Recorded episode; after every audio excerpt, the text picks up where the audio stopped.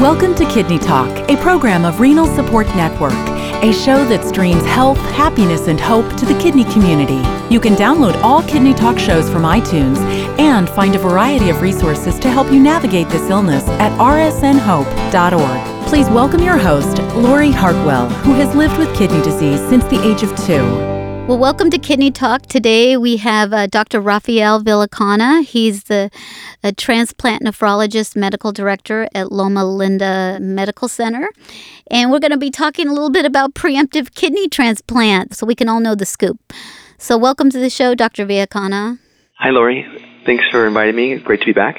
So, tell us a little bit what is a preemptive kidney transplant? Because I think a lot of people aren't familiar with that term. Absolutely. So, preemptive uh, kidney transplant is when a transplant occurs before someone actually starts dialysis. Many people believe that you can't get on the kidney list or get a transplant unless you're actually already on dialysis, which is not the case, and which is why we're talking about this today. So, how do you get a preemptive kidney transplant if you know you have kidney disease, and when are you able to do that? The first step would be to get a referral from hopefully the nephrologist who sends someone to the transplant center. At the transplant center is where we actually bring up the possibility of having a preemptive uh, transplant, mainly by asking if someone has living donors. Uh, that's the fastest way to get a transplant, as you know, and uh, a way where you could actually avoid dialysis or minimize your time on dialysis. In terms of who's actually eligible for it, you you have to have a certain level of kidney function that uh, that, that meets criteria. If not, then I guess just about anyone can have a transplant, regardless of kidney function. But basically, you have to have a, a kidney function um, level, a GFR below uh, 20.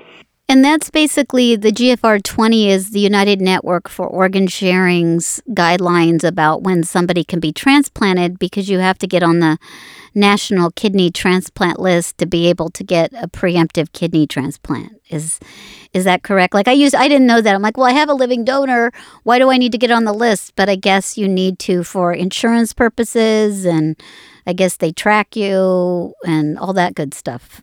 That's correct. I know it's always interesting to learn how things work because uh, it took me a while to be able to get on the UNOS donor list to be able to get the living donor list, and it's it's just a different entity. Take some time, as you as you mentioned, unfortunately. You know, because you basically, I, I show up with you, you know, I'm like, you're my transplant doctor. My GFR is 19.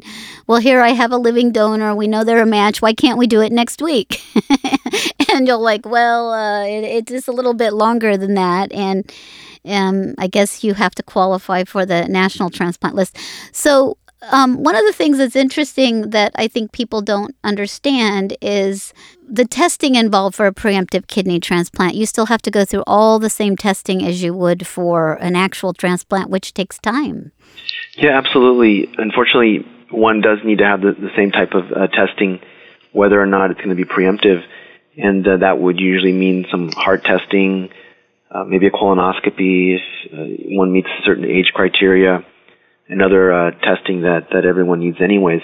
So it does take a little bit of time. Hopefully, usually the center is, is alerted to the possibility of a preemptive uh, uh, transplant situation, and we try to expedite things as much as uh, we can. But you're right, there is still a lot of testing to be done on both sides, not just the person that wants to receive the preemptive kidney transplant, but also their donor. Well, and when you get listed with a GFR of 20, when you qualify for the UNOS transplant list, you actually are accruing time on the list in addition. So if you're waiting for a transplant, because most preemptive kidney transplants come from living donors, is that correct? Yes, the majority of preemptive uh, transplants do come from living donors, although I have seen a few s- scenarios over the years where someone did get a kidney from the wait list preemptively before even uh, uh, starting dialysis. Um, but let me uh, let me walk back a little bit in terms of we've been discussing the the 20 um, GFR, and just to kind of give uh, an idea of when things happen. So basically, as you mentioned, to be on the list, you need a GFR of 20 or lower to be able to accrue uh, wait time. When people start dialysis, it's roughly around 10 or lower, although there's a little bit of a variation. So I just kind of wanted to put that in perspective uh, in, in terms of people might be wondering, well, okay, 20 is to get on the list. At what point does one need to start dialysis, or does that happen? And that's a kind of a personal uh, situation with the, the, person who's having a kidney issue along with their uh, medical team. But in general, it's around a, a 10 GFR or lower. Well, and I think the reason that that's a great point is because if you have a 2019 GFR and you're like, okay, I want to transplant tomorrow, you could be fine with that GFR for another five years. And, you know, hypothetically, I mean, I'm just not always, or two to three years, which would then prevent you from having to take any type of immunosuppressant medication from the transplant.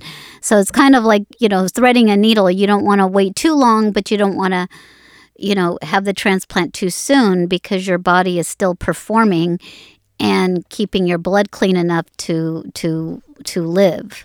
Is that is that kind of what the what, what the reasoning is? Is because you don't want to be transplanted too soon? There is a, a little bit to that, and that was a that was a great summary. Uh, some of that's a little bit personal. There are certain biases, uh, like anything in terms of the, the medical team, and in general, we do want to try to avoid dialysis at all costs, if possible, uh, for many many reasons.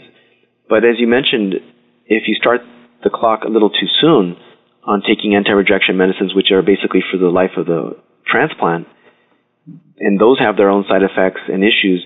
I also uh, tend to agree with you in terms of you want to kind of not jump the gun too soon for those reasons, but also you don't want to wait too too much be- before people start talking about dialysis and all the things that that entails, which includes uh, vascular access, catheters, fistulas, all those things that one would rather not uh, have to deal with. And, you know, because of all of those other very invasive procedures, uh, getting a preemptive kidney transplant is actually better. They have better outcomes, don't they? They do, and uh, mainly because someone is uh, able to avoid or minimize their time on dialysis, which uh, goes a long way in, in uh, preserving one's health. So, yes, you're right. It, a preemptive living donor kidney transplant is typically superior to just about any other option that we could offer.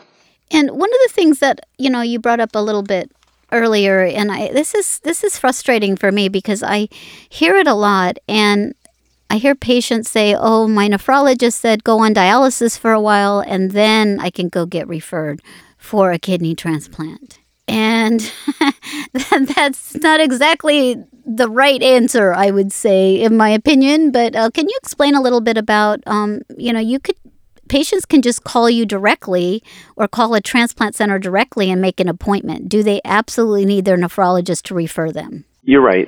One could self refer, and sometimes I, I, get referrals from general physicians, so it doesn't have to be a nephrologist, although it's most uh, helpful um, for having a long term relationship with uh, all parts of the medical team. But uh, going back to your uh, comment about maybe it's better to start dialysis and then we can refer you, you mentioned earlier that one of the benefits of preemptive listing is actually accruing wait time, because you can actually accrue wait time on the on the kidney wait list even though you're not on dialysis. I have met numerous people who had a GFR that met criteria to be on the list, but then actually they either stabilized for many many years and and didn't uh, progress, or maybe improved a little bit, not requiring uh, a transplant, but at least they're building time and priority, which is always uh, key. And, you know, then they get to a point where they need dialysis and they have, like in Los Angeles, it's like an eight to 10 year wait list. It's interesting because they accrued all this time when they weren't on dialysis, so they don't have that long of wait time when they go on dialysis. And that's, that's absolutely correct. and that's one of the, the, some of the times that I have seen someone get a preemptive deceased donor kidney, not a living donor, but a, a kidney from the wait list because they've been on the wait list so long and they never went on dialysis thankfully, and so they were able to get the call before that ever happened. Well, another thing that to get a preemptive kidney transplant, one option, and if you could explain how your transplant center works, but when you get a, a viable kidney that's coming to your center, and you call pers- uh, you call different people on the list first, second, and third.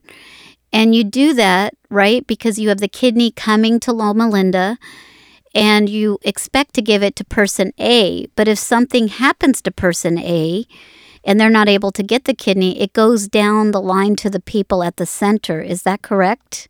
Actually, uh, partially correct. It, uh, it, it would go um, to the list in, in our region or our OPO, which is uh, OneLegacy for, in our instance. So they would um, make up the, the backup list. So if person A is not able to uh, receive it and they they happen to be here at our center, and sometimes person B could be at a different center, maybe 50 miles away, or by chance we could also have person B listed at our center. So it just depends. Okay, so I guess in smaller regions, they don't have the option of a kidney going to a location where a transplant center is not so close. So they sometimes go to the second person at the hospital or that's in the area that may jump the list a little bit. Is is that a fair summary? So the kidney doesn't get wasted because they can't ship it back out or they can't. Um, they look for that backup.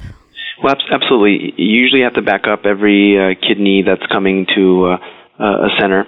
And as you mentioned, uh, everyone wants to avoid any organ being wasted.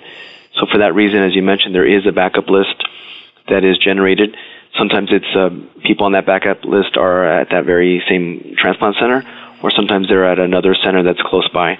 But you're right, there's a lot of um, maneuvers that we try to do to absolutely avoid any wasting of organs, especially in this day and age. Well, and I like to give people hope that because they're like, well, we have an eight to 10 wait list. And. I'm like, you know what? You could get a call because you could be a backup. And then you end up getting the kidney because unfortunately the person who it was scheduled for wasn't able to get it. They may have had a cold or a virus or something.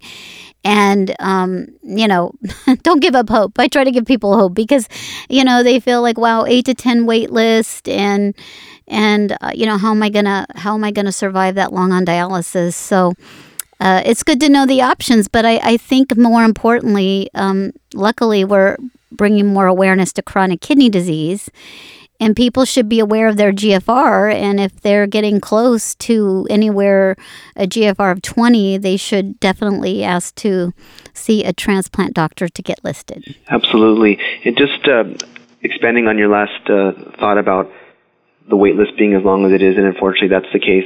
That's why we do try to promote uh, living kidney donation if possible. And um, and uh, there's other ways to get a deceased donor uh, kidney that maybe is a bit unexpected. Two examples include what is known as the perfect match or the zero mismatch mm-hmm. uh, deceased donor offer. And then there's also a second option where it's not that uncommon for people who actually direct a donor that passed away to someone that they know that it's on dialysis. This actually comes up more often than I would have thought, but it does come up. So there's definitely other ways to get a transplant well before the, the, average wait time. Well, and I'm glad you brought that up because, you know, people were very critical of Natalie Cole.